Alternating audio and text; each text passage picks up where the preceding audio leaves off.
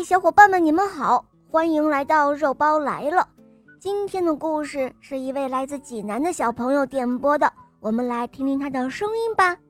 我叫黄泽源，我快4岁了，我喜欢小肉包童话。今天我想点播一个故事，叫《白雪公主》。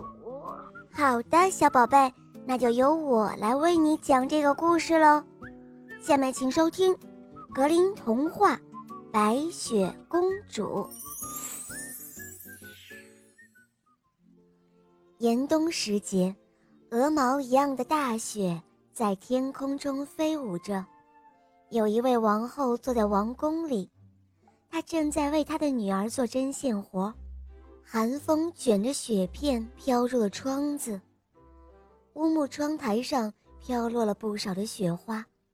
她抬头向窗外看去，一不留神，针刺进了她的手指，红红的鲜血从针口流了出来，有3滴血滴落在飘进窗子的雪花上。他若有所思地凝视着那点缀在白雪上的鲜红血滴，又看了看乌木窗台，他心里念道：但愿我的女儿皮肤白得像那洁白的雪一样艳丽娇嫩，头发就像这窗子的乌木一般又黑又亮。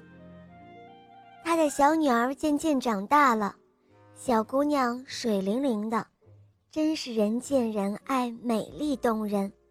她的皮肤真的像雪一样的白嫩，又透着血一样的红润，头发像乌木一样的黑亮，所以王后给她取了一个名字，叫她白雪公主。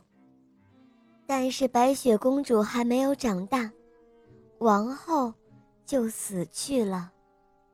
不久后，国王又娶了一个妻子，而这个王后长得非常的漂亮，但是她非常的骄傲自负，嫉妒心极强，只要听到有人说比她漂亮，她都不能够忍受。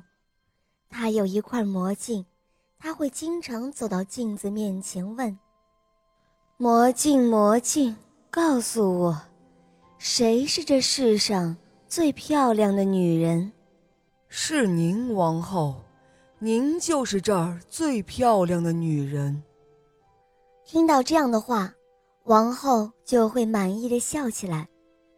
但是白雪公主慢慢地长大了，并且出落得越来越标致漂亮了。到了7岁的时候，她长得比那明媚的春光还要艳丽夺目，比王后更加美丽动人。直到有一天，王后像往常一样去问她的魔镜，镜子做出了这样的回答：尊敬的王后，您是美丽漂亮的，但是白雪公主比您更加漂亮。王后听了这话，心里充满了无限的愤怒和嫉妒，脸也变得苍白了起来。她叫来一个仆人，让仆人去把白雪公主带到大森林里，然后杀死她。在森林中，那位仆人想要杀掉白雪公主，但是白雪公主苦苦地哀求她。面对楚楚动人的公主，仆人的同情之心油然而生了，他没有杀公主，而是把她留在了森林里。尽管他知道那荒无人迹的大森林里，公主10有89也会被野兽撕成碎片，但只要想到自己不必亲自去杀公主，那压在心里的石头也就落了下来。仆人走了之后，白雪公主非常害怕，她在森林里到处的走，她在寻找出路。野兽在她身旁吼叫，但是却没有伤害她。到了晚上，她来到了一间小房子，当她确定了这间房子没有人的时候，就推开门走进去休息，因为她已经实在走不动了。一进门，他就发现房子里一切都布置得井井有条，十分的干净。一张桌子上铺着白布，上面摆着7个小盘子，每个盘子里都装着一块面包，还有一些其他吃的东西。盘子的旁边依次放着7个装满葡萄酒的玻璃杯，还有7把刀子和叉子。靠墙还并排放着7张小床。此时的白雪公主又饿又渴，她顾不得这些东西是谁的，走上前去，从每一块面包上切了一小块吃了，又把每只玻璃杯里的酒喝了一点点。吃过喝过之后，她觉得非常的疲倦，想躺下休息，于是来到了那些床前。7张床每一张都几乎试过了，不是这一张太长，就是那一张太短，直到试了第7张床才合适。她在上面躺了下来，很快就睡着了。过了不久，房子的主人们回来了，他们是7个在山里开矿采金子的小矮人。他们点亮了7盏灯，发现有人动过他们房间里的东西。当第7个小矮人一看到他的床上正睡着白雪公主时，他立刻把他的兄弟们都叫了过来。他们拿来灯，仔细地看着白雪公主，看了好一阵子，惊奇地感叹道：“哦，我的天哪，她是一个多么可爱的孩子啊！”他们欣喜而又爱怜地看着公主，生怕把她吵醒了。晚上，第7个小矮人轮着和其他几个小矮人每个人睡1小时，度过了这个夜晚。第二天早晨，白雪公主醒来的时候，看到有7个小矮人围着她，她被吓了一跳，但他们非常和气地问她从哪里来，叫什么名字。看到小矮人们这样的和善热情，白雪公主就把自己的经历都告诉了他们。小矮人们非常同情公主，并且愿意让她留下。从那以后，公主就留了下来，为小矮人们做饭、洗衣服、纺线、缝补衣裳。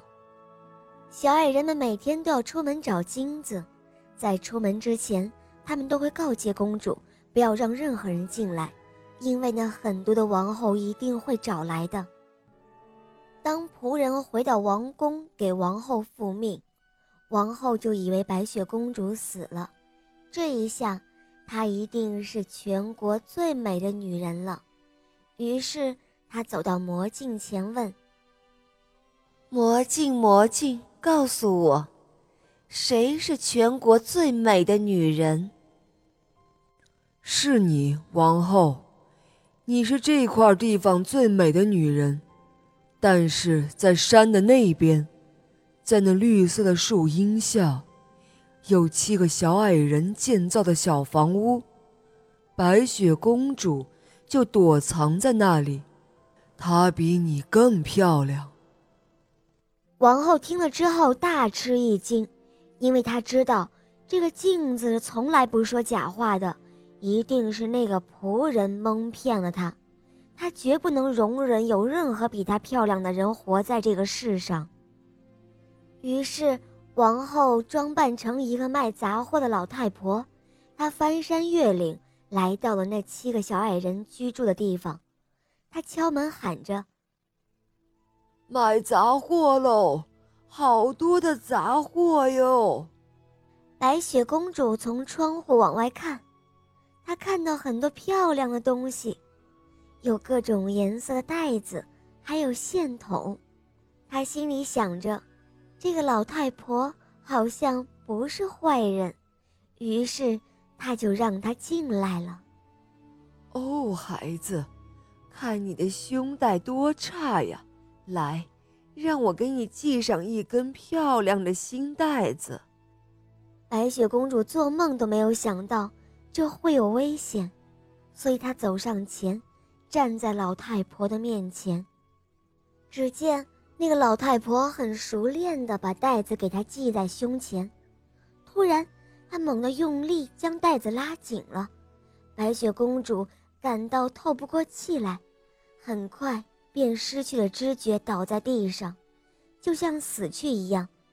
看到她的样子，恶毒的王后笑了，于是她放心地走了。到了晚上，7个小矮人回来了，他们看到公主躺在地上一动不动，于是他们马上剪断了白雪公主胸前的带子。过了一会儿，公主慢慢地开始呼吸了，不久她又活了过来。听她讲完事情的经过后，小矮人们告诉她，那个老太婆就是王后，今后一定要当心，不能让任何人进来。王后一回到家里，就迫不及待地走到魔镜的面前，像往常一样对着镜子说话。但令她吃惊的是，镜子的回答仍然是这样的：在这里，您是最漂亮的王后，但是山的那一边有7个小矮人建造的小房屋，白雪公主就躲在那里，她比你更漂亮。听到魔镜这样说，王后气得直打哆嗦，她不甘心，不能忍受，于是又对自己进行了打扮。这一次她伪装成了一个卖梳子的老太婆。卖梳子喽，这梳子呀，用起来头发会又顺又滑，小姑娘，快看看这梳子吧，真是太适合你了。这一次白雪公主倒是很听话，她不敢让任何人进来了，只是在窗边，她拿过梳子梳起了头发。可没想到这梳子上有毒，当她触碰到头发时，毒性就发作了，她倒在地上，失去了知觉。看到白雪公主死了，王后大笑着，放心地离开了。幸运的是，这天晚上，小矮人们很早就回来了。他们看到公主躺在地上时，就知道一定是又发生了不幸的事情，急忙将她抱起来查看。很快他们就发现了有毒的梳子，于是将梳子拔了下来。不久，白雪公主恢复了知觉，又活了过来。接着她把事情告诉了小矮人们，小矮人们再次告诫她，任何人来了都不要开门。此刻的王后又回到王宫，她站在魔镜前询问着镜子，但是镜子依然还是那个回答。王后气得浑身打起了哆嗦，她再也无法忍受这样的回答，于是她狂叫了起来。然而王后还是不甘心，于是她做了一个毒苹果。这个苹果外面看起来红润诱人，但是只要吃上一点，就会要人的命。王后又来到了小矮人的住所，她敲敲门，白雪公主把头向窗外探去。对不起，我不敢让人进来，因为小矮人们告诉我，任何人来了都不要开门。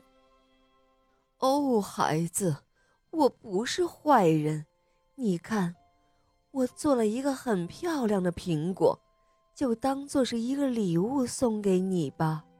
哦不，我可不敢要。你这傻孩子，你担心什么？难道这苹果还有毒吗？来，你吃一半，我吃一半。老太婆说着，就把苹果分成了2半。其实，这王后在做毒苹果的时候，只是在苹果的一边下了毒，而另外的一边却是好的。白雪公主看了看苹果，又红又大，她很想尝一尝，因为那苹果看起来太甜美了。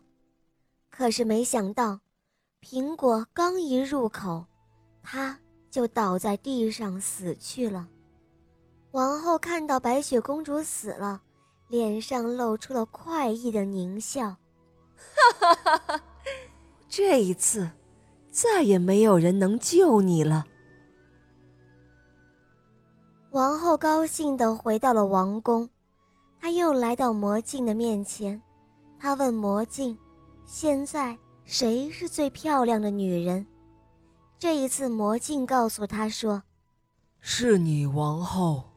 现在，你就是全国最漂亮的女人了。”听到这句话，王后的心才安定下来，她感到十分的愉快和幸福。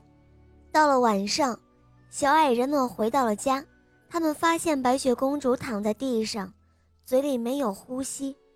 他们不相信白雪公主会这样死去，于是他们用酒和水为她洗脸，用梳子为她梳头发，但是一切都是徒劳，因为小姑娘看起来真的死了。小矮人们伤心地守着公主，直到3天后，有一位王子来到了小矮人的房前，他来拜访7个小矮人。在小山上，他看到白雪公主及那棺材上的铭文，心里非常激动，一刻也不能平静。王子想用金子换取白雪公主，但是小矮人们不愿意，他们不想让公主离他们而去。但是王子不停地恳求他们，甚至哀求他们。看到王子如此的诚心，小矮人们终于被他感动，同意让他把白雪公主和棺材带走。但是奇迹发生了，就在他让人把棺材抬起来准备回家时，棺材被撞了一下，那块毒苹果突然从公主的嘴里吐了出来。白雪公主马上醒了，她茫然地看着这一切。看到公主醒了，小矮人们高兴极了，王子也非常的高兴，他向公主求婚。就这样，白雪公主与王子一同回到了她的宫殿。在那里，他们准备好了要将王宫装饰得富丽堂皇，因为就在那里，他们要举行一场盛大的婚礼。在他们邀请的客人当中，其中就有白雪公主的继母，那位恶毒的王后。她呢，将自己打扮得富贵典雅，于是对着魔镜说：“魔镜，魔镜，告诉我，全国所有的女人，谁最漂亮？”“是您，王后。我想，在这里您是最漂亮的，但是王子的新娘比你更漂亮。”听到这些话，王后勃然大怒，但是又无可奈何。嫉妒心与好奇心使她决定要去看看这位新娘。当他到达举行婚礼的地方，他才知道这位新娘不是别人，正是他认为已经死去的那位白雪公主。当看到白雪公主时，他气得昏了过去，从此后便一病不起。不久后，他就在极度愤恨与痛苦的自我煎熬中死去了。而白雪公主和王子结婚之后，美满的生活充满了欢乐和幸福，他们一辈子都快快乐乐地生活在一起。好了，宝贝们，今天的故事肉包就讲到这儿了。黄泽源小朋友点播的故事好听吗？你也可以让爸爸妈妈帮你点播故事哟。更多好听的童话，赶紧打开公众号搜索“肉包来了”，在那儿关注我哟。好了，黄泽源小宝贝，我们一起跟小朋友们说再见吧，好吗？小朋友们再见啦！伙伴们，我们明天再见，拜拜。